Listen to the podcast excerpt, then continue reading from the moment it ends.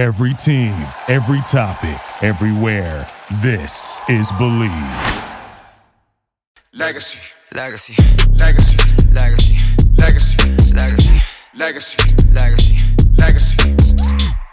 This is the Aztec Legacy Podcast with your host, Robert Ortiz, where we learn from the journey and the legacy of those past, present, and future Aztecs. Today, we have a special guest, former Aztec defensive back, a guy that I looked up to while I was at San Diego State. He's on top of the leaderboard for forced fumbles at San Diego State. He played 13 seasons in the NFL. And uh, like I said, he was a, an inspiration to me because I would see him working super duper hard um, at San Diego State in the offseason. He would train with us and and uh, it was cool to be able to just train alongside a guy that was playing in the NFL at the time. And then also, he has similar story to myself. Walked on at San Diego State and uh, was a free agent going into the NFL. So uh, a lot of similarities. With no further ado, Robert Griffith, what's up, baby? Hey, man, thanks for having me, Rob. Of course, appreciate it, man. It's been a been a long, long friendship, man. You know, I know we haven't seen each other in a while, but uh, you know, we we all put that grind in together when we were back in the day. So exactly, uh, and and that's good to catch up with you, man. Exactly, yeah. and that's kind of what this is about. This is about uh, the journey, the legacy, the journey that it took for you to get to where you are today. Um, and you know, some people for some people it might be hard to go back um, and think about it but i'm going to try to challenge you right now to go back to your days right here in san diego mount miguel um, because i feel like that's where it starts. That's where it kind of started. Some, for some people even earlier than that. But i want to know how you even got to san diego state and um, you know and just leading up to it Ooh, boy, you going back now? Yeah, um, you got to though well, because it's the setup, it's the foundation. yeah, you know, I'm from San Diego. Football was our sport, so we played football on the street, and it was streets against streets, just like any probably neighborhood. And um, if I can go all the way back there, uh, I two brothers. They both played high school football. Uh, my brother Keith played against Marcus Allen. Uh, he went to Sweetwater High, and uh, he was my inspiration. Um, he uh, he was the hardest hit. He was the best football player, hands down, in our house. and um, just watching him grow up, uh, I was one of those guys. I watched a lot of football on TV, and so I was the kid that grew up watching the Super Bowl every year. When they had the Super Bowl on, they would show all the old Super Bowls, Super Bowl one, two, three, four, and I was that little kid uh, on Super Bowl Sunday, watching every Super Bowl from 5:30 to whenever the game came on. And uh, uh, so anyway, I grew up in San Diego, had a love for the game, uh, but I was super undersized. Um, I went to Mount Miguel High School, um, and uh, when I graduated from high school, I was five seven, 152 pounds, man, like 154, 153, somewhere in there. Five seven, and, you said. Uh, I was five seven, man. And you I got you got up to you got up to from what I see you be, became five eleven. So after high school, you grew that much. Yeah, I was a true late bloomer. So if I can go back even further, I skipped a grade. Essentially, my mom's a teacher. Uh, we moved from Washington D.C. We moved to San Diego when I was six. I went from essentially preschool to first grade, so I skipped kindergarten. So I essentially skipped a grade when I came out to California. Got it. And so I was a, a really young guy from my class, and I should have been the class behind me. So anyway, when I was 17, I was still underdeveloped. Um, didn't get any scholarship offers.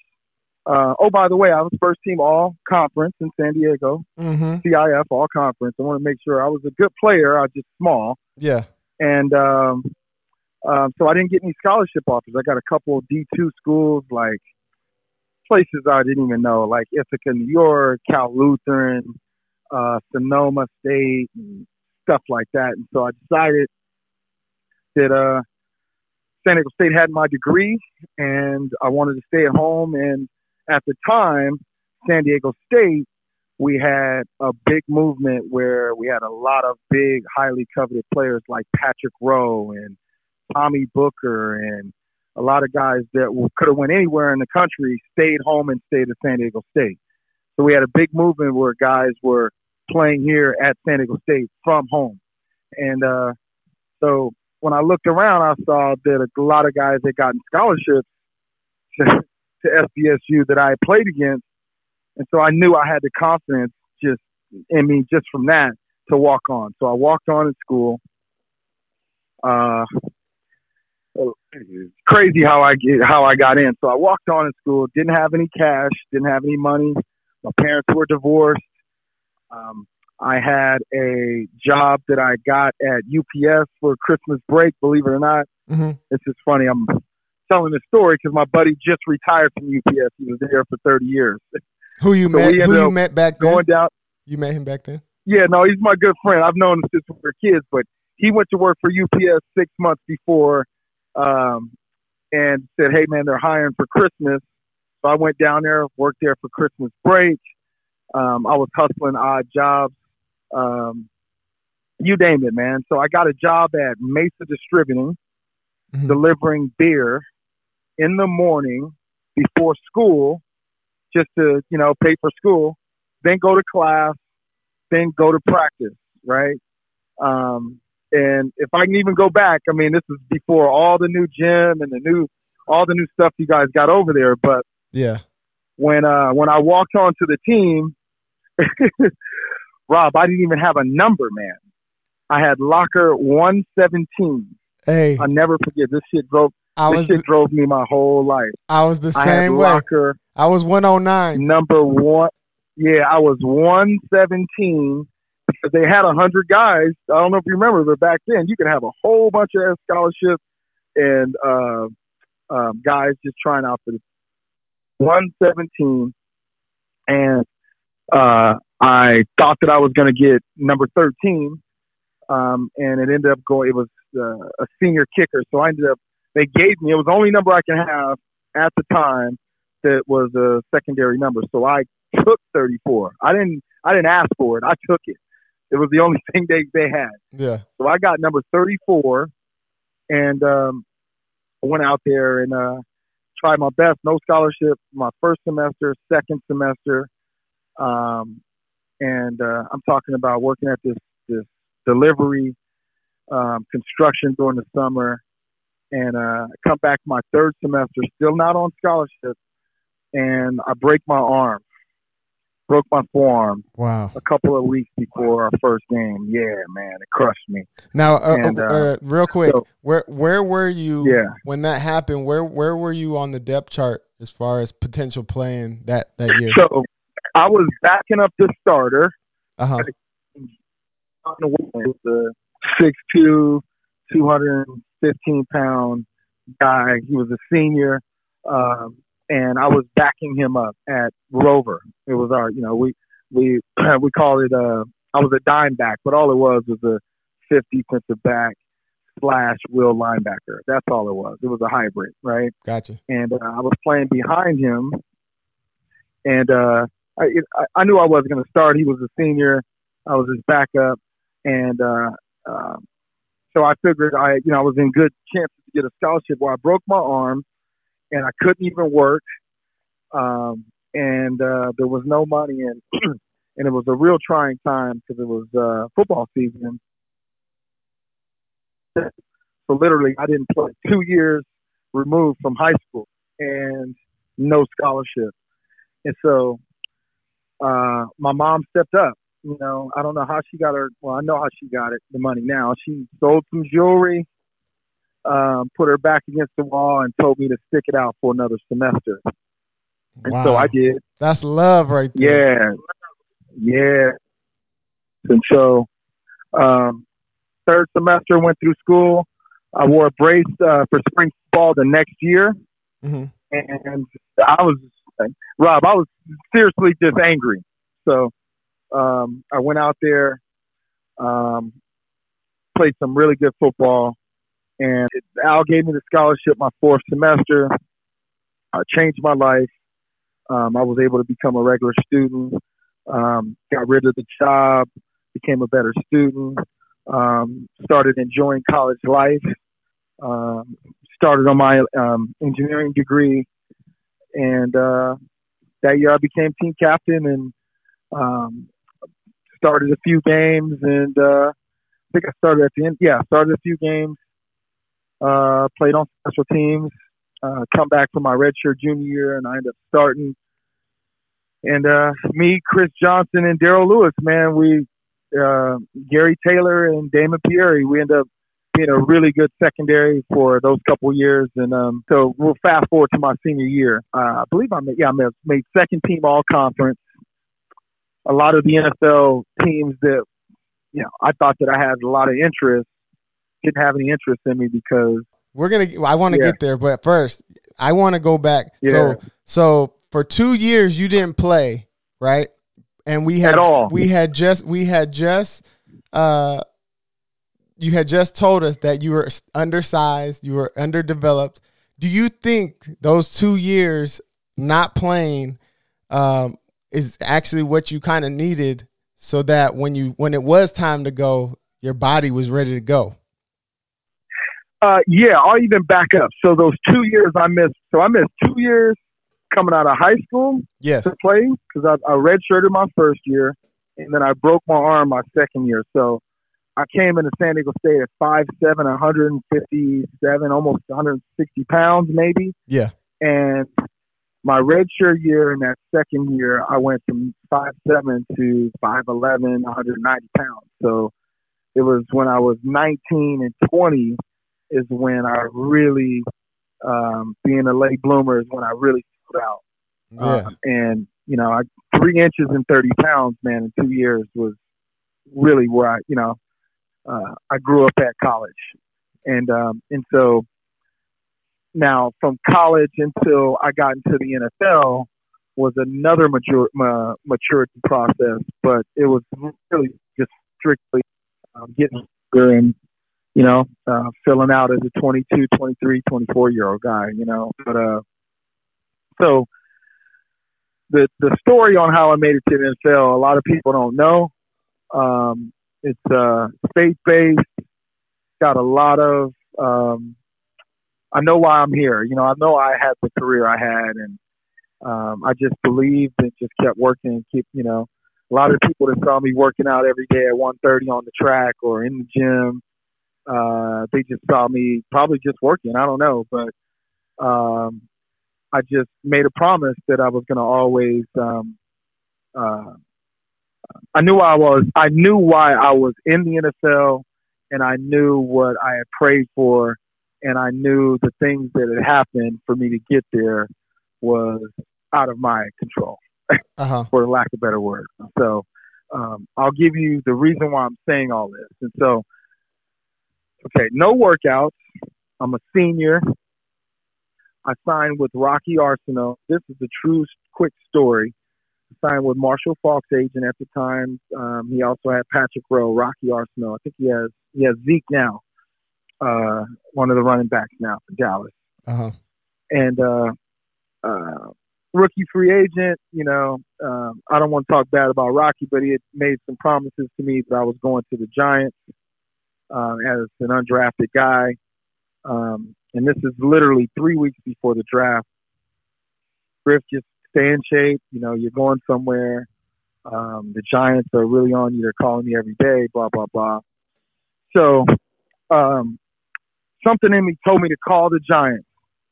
So I called the Giants, and this is three weeks before the 1993 uh, uh, draft right? My last season at San Diego State was '92. Yeah. And I called up. I called up the Giants. Uh, Sky answers the phone, and uh, you can hear he's in a big war room with a lot of guys. And I and I scream to him. I say, uh, "Hey, uh, this is Robert Griffith, San Diego State safety. Uh, just wondering if you have me on your board anywhere. Um, uh, my agent's telling me, you know, that you guys have some interest and I can I can hear him just like it was yesterday, muzzling the phone, screaming into a room of a bunch of guys, and he's saying, hey, uh, anybody got Rob? He called me Robin Griffin. Anybody got Robin Griffin on the on your from San Jose State? And I'm screaming through the phone, Robert Griffin, San Diego State, right? Yeah. And uh, he said, "What'd you say? What'd you say, son?" He said, I said, "Robert Griffith." Oh yeah, yeah, yeah, yeah. The, the San Diego State. So he screams it back, and then he comes back and he says, "Sorry, son. Um, we don't have you on our board, but we think you're a hell of a player. You know, um, some things don't work out. You know, we have your number. This this is your number. We'll call you. Da da da." So I fired Rocky as soon as I got off the phone with him. Right. So um, I'm at my sister's office back when we had faxes, and I faxed him a letter that said, "You're no longer representing me." Um, you know, and uh, and thinking to myself like, I'm putting in all this work, and I got a guy lying to me. So I called my AAU basketball coach. This is a true story, Rob. Mm-hmm. Bill McCullough. He's in San Diego. He's like the VP of Human Resources. Bill McCullough. I don't, uh, shout him out if you can. It's my boy. He's just- my AAU did. basketball coach. You just did. Yeah, AAU basketball coach Bill McCullough. I love you. You know that. Um, he's a great man, still in San Diego, very professional executive for uh, Qualcomm. Um, anyway, I call Bill up and I say, "Hey, Bill." Um, lightweight crying to him, "Hey, man, this guy he's lied to me, man. I, you know, I need your help. I need an agent. You know, I'm three weeks from the draft. I don't have any. I don't have anybody speaking up for me, and uh, you know, what what can I do? What can I do? What can I do? And he so he dipped into his resources. He called a, another guy that he knows he's friends with, uh, David Morway. And uh, David Morway is an agent, I believe he still is out of Utah. And um, David made some calls, and they connected me to Tom Bass. I'm giving you some real names. So Tom Bass, who just passed away a couple years ago, if not last year, um, was a former defensive coordinator, uh, personnel, um, uh, and executive for you know the Chargers back in the day, and Yeah. so he recognized me from college. He was working with the Sacramento Gold Miners, a Canadian football team. I'm going all the way back.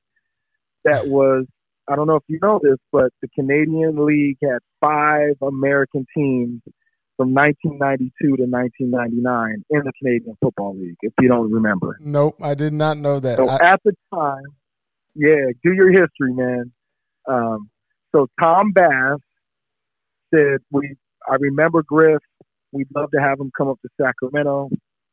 So within a few days after that, I'm up in Sacramento. I'm giving the full story, Rob. bring in it. Bring it. Sacramento. We want to know the whole journey. Learning, yeah, man, learning Canadian football rules. You know, playing on this big field and doing all of the stuff that's going on. Uh, trying to get on the field, and my salary at the time, I'm going back, uh, was thirty-seven thousand five to play Canadian football in 1993 Mm-hmm. and uh, um, I had an intern at Teledyne Ryan down at the airport uh, for forty four grand after I retired. So I would have been playing, making more money being an engineer than playing football at the time. Yeah. And um, so I go up to Sacramento. A friend of mine, now businessman, had just taken a job. A really good friend of mine in Sacramento at Coca Cola.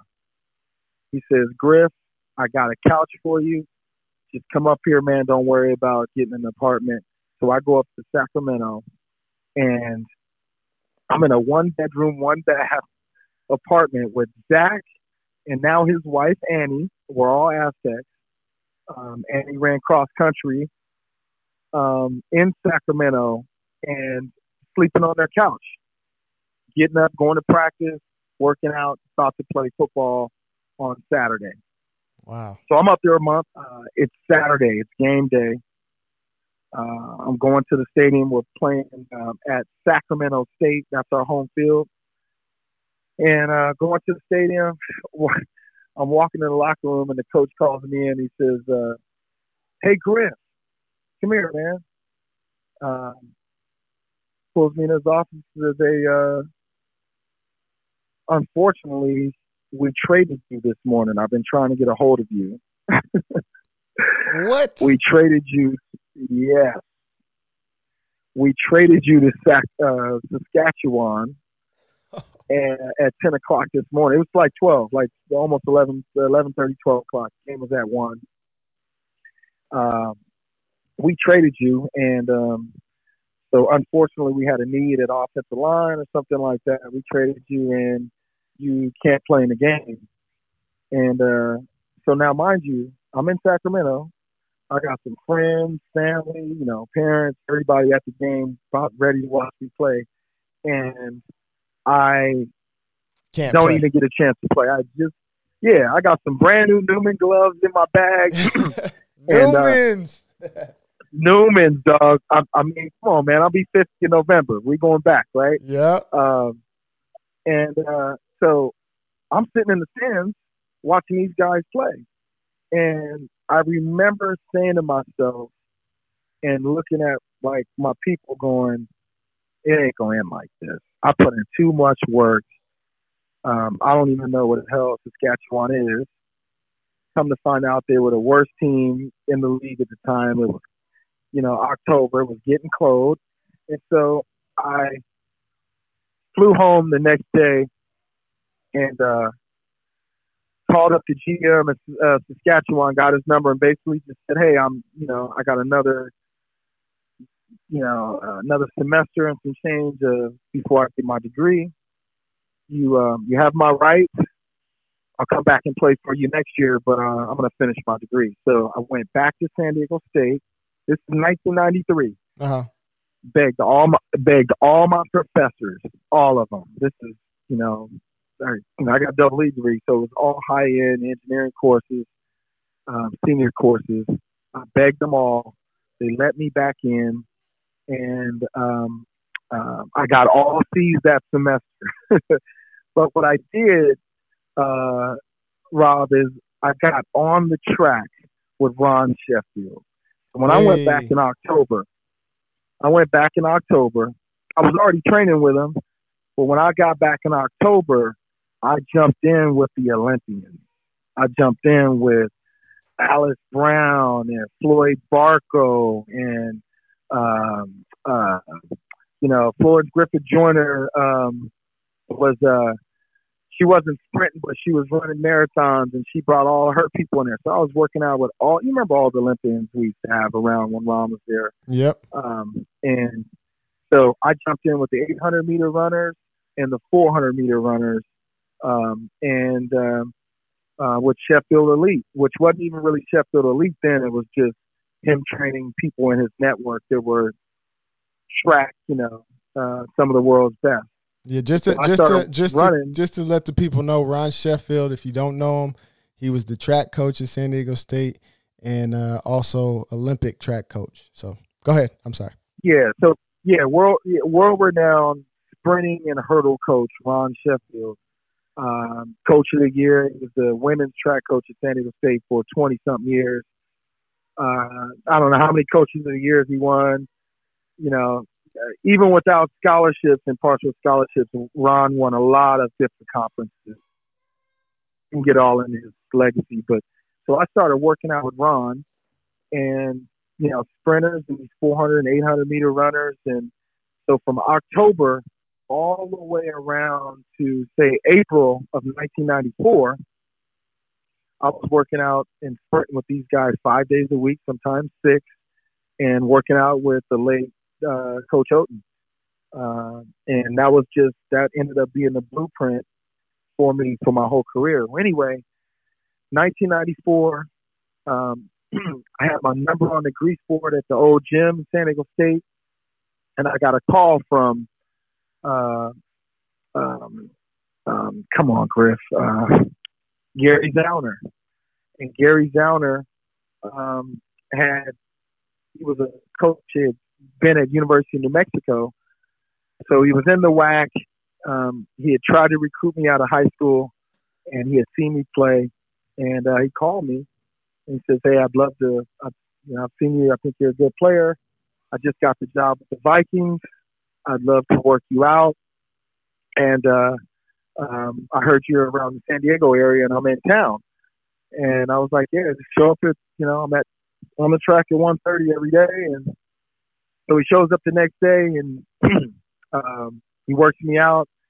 And uh, I'll let Ron tell you the stories, but a lot of guys don't believe me. But I was 440, 441, and I ran a 438 for him that day. Nice. Uh, I let him, yeah, I was a 440, 441, 2 3 guy pretty much whenever I needed to run back in those days. So I worked out for him. Um, he say I, I got the uh, Minnesota Vikings uh, special teams uh, coordinating job, and uh, I'd love to bring you in. Um, you know, to work out for Denny, and you know, uh, Denny wants to bring in a lot of his free agent guys uh, before the draft to see what he has before before the draft. I'm like, okay, well, great. And that was on a Friday. So even though Saskatchewan had your rights, you were still able to do, uh, you know, do a workout or go. Yeah. So I just worked out for him, knowing that I had Saskatchewan had my rights. Got it. Right. Okay. And so, so fast forward, um, that was Friday. Uh, Saturday or Sunday, yeah, he calls me back and says, "Hey, Denny wants to bring you in in the next week, so be ready. You know, I don't want you to be all tired for the workout, so be ready." And I was like, "Okay, great." Uh, he calls me back Sunday. So now, mind you, when I went to uh, Sacramento, um, I came back to San Diego for school. I moved back in with my mom. Man, mm-hmm. it was such a humbling experience. Yeah, I so, bet. Here I am, a twenty. I'm a 23 year old guy that's had his own apartment. Never really lived at home once I went to college, and I ended up biting a bullet and moving back in with my mom I went back to my old um, distributorship um, job, and I was just going to school, um, working out, working my job, and just essentially paying a car note and helping mom out with groceries, kind of thing. Right? It was really humbling. Yeah. And uh, so I'm I'm back at home with mom. I get a call Sunday night. Can you get on the plane in the morning? I'm like, hell yeah. So I get on the plane in the morning, ice my legs down, go to Minnesota, um, eat dinner with uh, with Gary, wake up the next morning, go to the, the Winter Park to work out for uh, Denny and uh, the staff. So I go in there, I work out. It's the off season program. Um, you know, there's a million guys in there, and we're working out in the bubble. And immediately, uh, Rob, I knew that I was working out with two other guys. Immediately, I knew these guys weren't in the kind of shape that I was in. Yeah, I just knew right away. And I so, bet. shoot, you've been working um, out with Olympic yeah, athletes, man. yeah, you already know how we got down in San Diego State. So, yeah. anyway, I had a really great workout. Um, uh, uh, Gary Gary Zauner believe I mean he told he told me that I ran a four four. I'm not sure what it was, but it was some kind of four four. Um, had a great workout.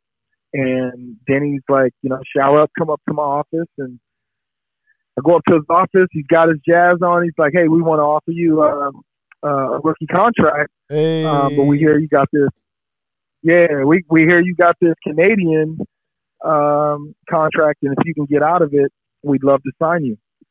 And so now you got to remember, Rob, I did not have an agent. So the only person I can call was Bill McCullough, uh-huh. right? So I call up Bill, and I hope Bill remembers this. But I called him up. I was like, "Hey man, you got to get me out of this damn Canadian contract, man. Call up David Morway or whoever, whoever, whoever." And so Bill's like, "They want to give you money." He's like, "Yeah, man, just get on the plane. You know, I'll send you the contract, or you know, bring the contract back with you, man. We'll figure it out." So I get off the plane, and uh, um, Bill's like, uh, "Well, uh, I talked to David, and you know."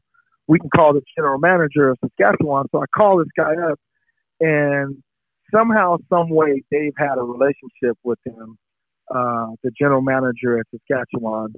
Um, I keep forgetting his name. I should have his name. He's in there. He's very successful up there in Canada. Um, but anyway, he said, "Look, we have your rights. If you want to come back to Canada, you got to come play for us. But we'd love to um, let you, you know, see what you can do with the Vikings." Mm-hmm. And so they granted me a release. It was a one pager basically saying, you know, if you come back to Canada, you have to play for us. And then I went to the Vikings. Uh, uh, we had the draft, and I went to minicamp the next uh, the next weekend after that. Now, and I want to cut this short. I, I know I'm talking a lot, but I wanted to give you the full flavor of kind of how it all happened. I love it. And uh, yeah, so uh, I'll keep going. I it's probably another five five minutes on Hey. the story because this I'll take this, it. this happened, man. I'll This take it. happened, Rob, and it's funny because people think you show up, you're a good player, you make it, you know, you're still a good player, and you make money, and things are all no, man. A lot of guys got in the league on some relationships, being in the right time, being healthy, and all that. So Absolutely. I get to the Vikings. We go to my, we go to minicamp, and the first thing I saw was, um, man, there's a bunch of grown ass men with kids and families and all that in this room, right? And uh, so we have a team meeting. We break up into position meetings, and uh, we got 21 guys in the defensive back meeting room. And I'm like, we got 21 dudes in this room. And so uh, I tapped Vencie Glenn, who was the starter at the time. I said, hey, Vencie, how many, how many, how many defensive backs you guys keep last year? And Vencie, Vencie says with his deep voice, he says, hey, man, we, uh, we kept seven last year Wow. and uh, we actually kept we actually kept six, and we brought a guy in from another team last year. There he is, right there. And I'm like, what?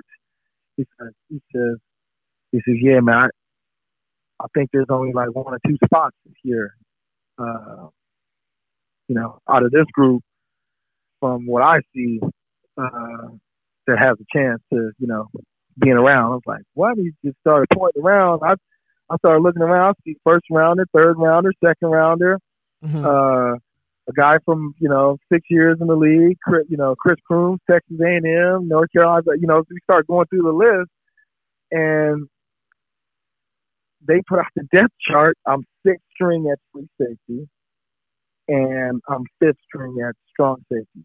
So I'm the I'm the last guy yeah, at the bottom. but the bottom, like you know, we used to call those guys legs for camp. You know, yeah. uh, you know, people, you know, you taking reps off, you know, just regular reps off the starters. Well, what saved me obviously is Gary Zauner, man. God bless him. So he gave me an opportunity to be first team on kickoff, kickoff return, punt, punt return. So I was the guy amongst three other guys that had an opportunity to make the team on special teams. And so being in that room just kind of let me know know how life really, you know, being an old guy, this is how life is. So you either got to be known for something, or you're going to get lumped in the group of everybody, right? You gotta gotta stand out. So I knew that being physical was something that I could do, and being physical was something that I needed to show, right? Yeah. Because I, I wasn't faster than these guys. I wasn't you know, I was just as fast, if not just as talented, but, you know, how can I stand out? And so on special teams, um, I was able to, to, to show out. So how I made the team is a whole nother ball of wax, man. So uh, I won't get all into the weeds because it's a whole nother movie, but we go to, I'll just start with the preseason. And uh, it was literally the attrition of being in great shape and me being healthy allowed me to wear down um, the guys that were in front of me and make some plays and basically be one of the strongest survive. So I'll give you the the blueprint. So we go to the preseason. I don't want to because it's been 25 years. I don't want to misquote like when these games were, but I remember us going to Dallas, um, playing against you know Dallas, you know Aikman, Emmitt, you know Irvin, Super Bowl championship Dallas team. Yep. They Um, won that year, right? I remember making a yeah, I remember making a few tackles on special teams that preseason game, and uh, kind of standing out on special teams. No big deal. Not getting any defensive snaps. Uh, and then I remember uh, our next preseason game was in Tokyo, and that's when it all changed. Um, it was when uh, you know, we had the World League, and they were trying to make the game global, and we had these preseason games um, in other countries. mm-hmm. And um, I'll never forget it. It's the reason why I made the team. We go over to Tokyo. We're there for a week. As soon as we get off the plane, Rob, it's uh, 110 degrees. Wow. Index through the roof, like 90%. And uh, we're playing this game on Saturday. Um, we land on Sunday. We're going to practice during the week, and then we're going to play the game, right? Mm-hmm. So we land on Saturday. We uh, we had practice Monday. We go out to practice. It's a hundred something degrees. You know, we're dehydrated. Um, the food was bad. Um, they were trying to make American food. Guys were losing weight, and it was a it was a straight up it was a it was a, a mess, man. It was a real mess. We go to practice. Number two and number three. So Chris Crooms was ahead of me. I, I believe Ed Buck. Um, some of the names have reached back out to me. Um, Chris Crooms slips on wet grass, sprains his wrist. Oh, Um, um, Ed Buck pulls a hamstring. This is the first practice, and guys are dehydrated, right? So I moved from literally sixth string, fifth string, up to um, fourth string, third string. yep.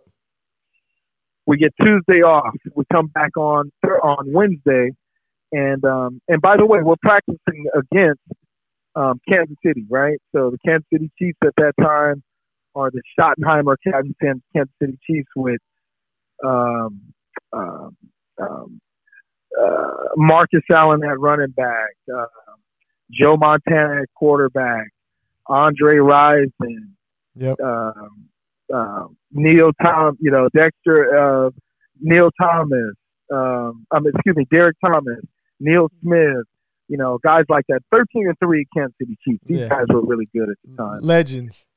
So we go, to, yeah, we go to practice on Wednesday, and Vencie has a little twinge in his hamstring. Gonna play, but not that much.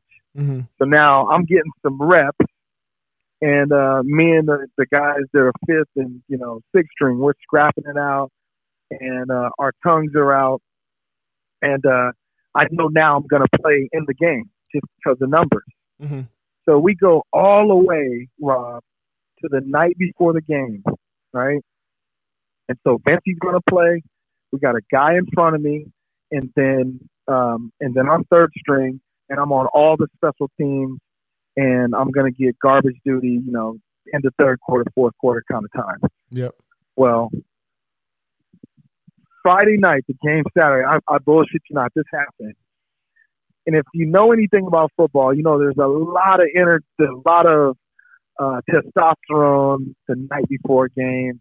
Uh, guys, a lot of grab ass, and guys are uh, are a little antsy, right? So Yeah. we're going through our normal walkthrough. And a lot of people don't know that most NFL teams have at night before you go, you know, go to bed. So we're in our walkthrough.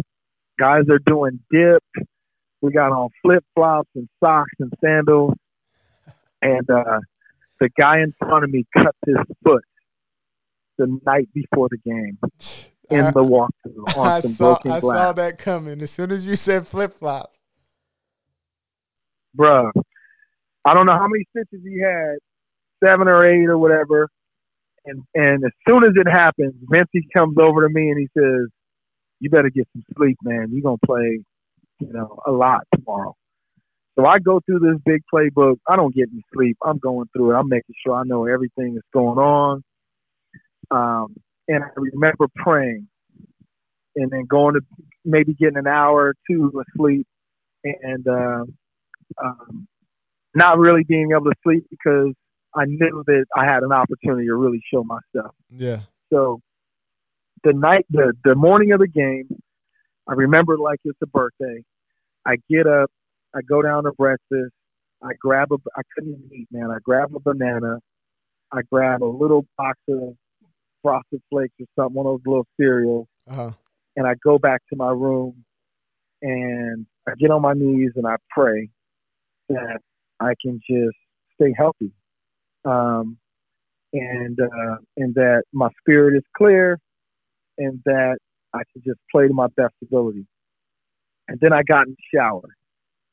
And I looked up and I had spent like a half an hour in this daze in the shower. And I remember that's the day when I just signed my name on the dotted line that I was willing to just put it all out there, right? Mm-hmm. And um, and that's the agreement that I signed with myself, and that's what you guys saw my whole career. Because when I when I came out the shower, I had a peace over me, and um, and let me just tell you what happened.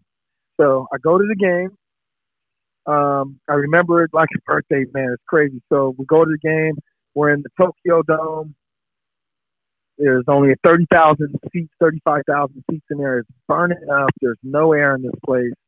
And uh, we go out first couple play. I run down on kickoff. Um, I get in on the tackle. Um, I'm on the sideline, breathing hard. And uh, I remember it's like a couple plays go by, and Vencie's waving to the sideline because his hamstring or whatever, and he's coming out the game. And Boom. uh, I'm yeah, I'm standing right next to my coach, and I promise you, Rob, he's literally like, oh shit, like he does he he doesn't even know the same. He's got all these guys that he's backups, and he grabs my jersey and he doesn't even know my name. He says, 24, get in there. He doesn't even know my name. I swear, man. I, I mean, obviously, Richard Solomon, he knows me. I played for him. He knows me now, but he didn't know my name my rookie year. Yeah. Running the game, and mind you, in the huddle is Jack Del Rio, the starting middle linebacker. Wow. Johnny Randle, yeah, Johnny Randle, Hank Thomas. Um, you know, we talking like the Hall of Fame cap. You know, these legendary caps. For sure. And um, so I get ten headbutts, and I'm on. I, I feel ten feet tall, man. Yeah. And uh, so anyway, I played the rest of the game. I had I don't know how many tackles. I think something like eleven tackles. Um, but I'm not coming out the game. I'm still on. I'm still the gunner on punt. I'm still running down on kickoff. And so we're on the way back from this uh, this uh, game on this plane, a 14 hour flight. I'm in the back of the plane, cramping up.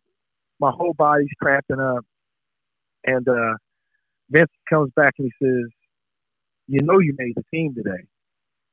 And uh, and I was like, "What? Are you talking about?" He says, "Well, everybody up there, he's talking about the coaches, are talking about you know number 24 and how they can get a 24 in their group, and um, and so luckily for me, um, that one day gave me an opportunity to get some more time, and so Vencie was a little hurt, so I ended up starting a couple of games.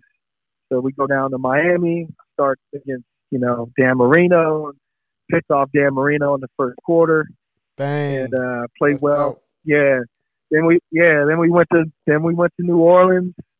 I played against Craig Ironhead Heyward, rest in peace, made him fumble in the first quarter. Mhm. Played against Bobby Hebert and a, a bunch of those guys. And so when it when all the dust settled, I ended up backing up Vencie, ended up cutting a lot of guys and a lot of injury settlements to a lot of guys that were my peers. And I ended up making the team because of one, I was in great shape. Two, I believe I had anointing and covering. But three, um, um, because I was in that kind of shape, I was able to actually show who I really was, which was all of those skills that I thought were under just underserved that I learned in college. That damn dime back position. you know, Yeah. I had to I had to play all those different spots. I had to go cover these slot receivers. I had to learn how to fit the run.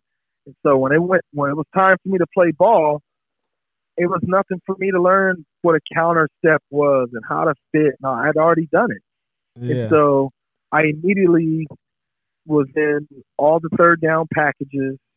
I started, uh, I played like 40% of the plays. Um, I broke the Viking special teams tackle record that year. My second year, I came back again. I thought I had a chance to start. Um, they didn't think I was ready, so I broke my special teams tackle record again for the Vikings my second year, um, and started two games.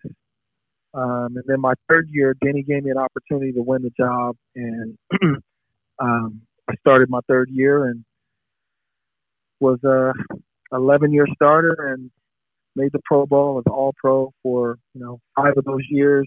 You know, Amen. and uh, so when yeah, so when you guys when people think about the NFL and my career, um, you know, it, I did, I just didn't want it to be gimmicky. So I never had a dance. I never had a signature move, and um, it was all about respect and um, and just um, giving respect to the fact of how I knew I made it and why I believe I truly was there.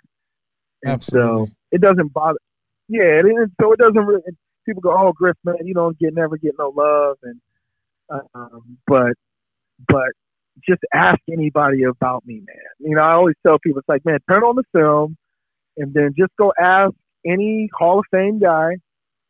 You know, talk to Marshall, talk to Herman Moore, talk to Rison, talk to Jerry Rice, Terrell Owens, Terrell Davis, Edwin James, Jerome Bettis, Marcus Allen, Eric. You know, I didn't play against Eric Dickerson, but go talk to all those receivers, Hines Ward. You know, I go through all these lists and I go, these are all my peers, and I can walk in any one of those rooms with my shoulders back, knowing what they're going to say about me. And to me, that's an anointing, and that's the reason why I tell that story because a lot of people don't understand that I'm living in it, man. And it's just good to be able to get it all out to you like this on this kind of platform because a lot of people don't realize that you know you don't you don't need to beat your chest, you don't need to have a dance, you don't need to um, you know we're in the social media area where now if you didn't if you weren't popular you weren't good. No, I was I, I like I like what I was able to accomplish, but I like how I was able to accomplish it and who it was for. Yep. And one So- thing one thing people can learn from your your journey and your story is um you know just that whole story about how you even made the team. Uh I'm a firm believer in um luck is when preparation meets opportunity and that shows you were prepared and ready for that opportunity and you took full advantage of that. Yeah, and that's the thing. It's uh, you know, people. I hear a lot of people always say, you, gotta, you know, stay ready so you don't have to get ready. Yeah. It's the truth, man. It's the truth. In all Now, if I aspects of been life. in all aspects, if I would have been with Ron, with with Dave Oden from October to April, one, I wouldn't have been no four four guy. Yep. Two, I wouldn't have been in, in that kind of shape to have that whole process start. And then three, when it was time to show and prove in Tokyo, I would have tore a hamstring. I would have got hurt like all those other guys if I wouldn't have been so bulletproof. It was the fact that I was so bulletproof at that time that carried me through and allowed me to just jump through that little window. And then once you jump in, you're in. You know how it works. Once you're in house on a team and you can show what you can do with a jersey on, man, it's, it's everything. Can you give just one? I know you got to go, but one one piece of advice for for future Aztecs that may be in your position. One is this: you got a window if you're going to be playing pro sports to really um, execute your dream. All right, if it's a dream, then you won't be complaining about working out. You won't be complaining about what it takes to actually get there. You'll just make it happen. You'll find a way to train. You'll find a way uh, to, to carve out time to take care of yourself and to live that dream. Now, I'll be the first one to tell you if you're 26 and 27, you've been out of football for three years or two years, then you, you know you got to think about it differently. But you're coming out, you got a nice little window. Don't let um, hard work be the problem, right? Don't let um, not being in shape uh, be your downfall. I think all that should be factory equipment, and uh, and only you know, you know what what's beating in between them, you know, and that chest, man. And I just uh, I encourage guys to uh, to really, especially when they're young and they have an opportunity to make some mistakes, to go for it. And uh, um, you know, Rob, you have your own story, right? You you got a chance to put them cleats on and Yep. and touch the NFL locker room and you know get some catches. You know, you, Jr., uh, Kassim, you know, all you guys kind of came through around the same time, and you guys all got a chance to touch it because you guys were all in shape. You guys were all ready for the task, and I think that uh, if anything from San Diego State, we got enough examples on what to do and what not to do. Exactly, So, and that's what that's what uh, this is all about. know. That's covering all of that and, Yeah, and sharing that. So appreciate you, love you, man. Stay blessed, stay positive, and uh, keep doing what you're doing because uh, we're watching and we're inspired. Love you, man. Tell pops and everybody said hi and your family. Uh, stay healthy and safe out there, man. And uh, in these 19 streets, man, we gotta we gotta keep fighting, man. Keep fighting a good fight. I think if Absolutely, everybody is um, is truly, truly, truly being honest about where we are and how we can get better, um, I think it'll happen really fast here. I agree. So, love you, man. Love you too, man. Talk soon, brother. Yep. Thank you. Peace. Again, that was Robert Griffith, uh, former Aztec defensive back, played in the NFL for 13 seasons, and uh, as you can see, his journey and his his road to success uh, was not an easy one, and we all can learn from what he went through and how he dealt with it. You know, there's times where we um, expect to be maybe in a better situation and it doesn't play out that way but you can't lose sight of the the ultimate prize and the in the ultimate goal and uh, in his journey in his story he had to take a few detours before he got to his end goal or his end uh, passion which was playing in the NFL and luckily he had the discipline and um, the consistency and the ability to uh, stay number one positive and then number two stay in shape and get better.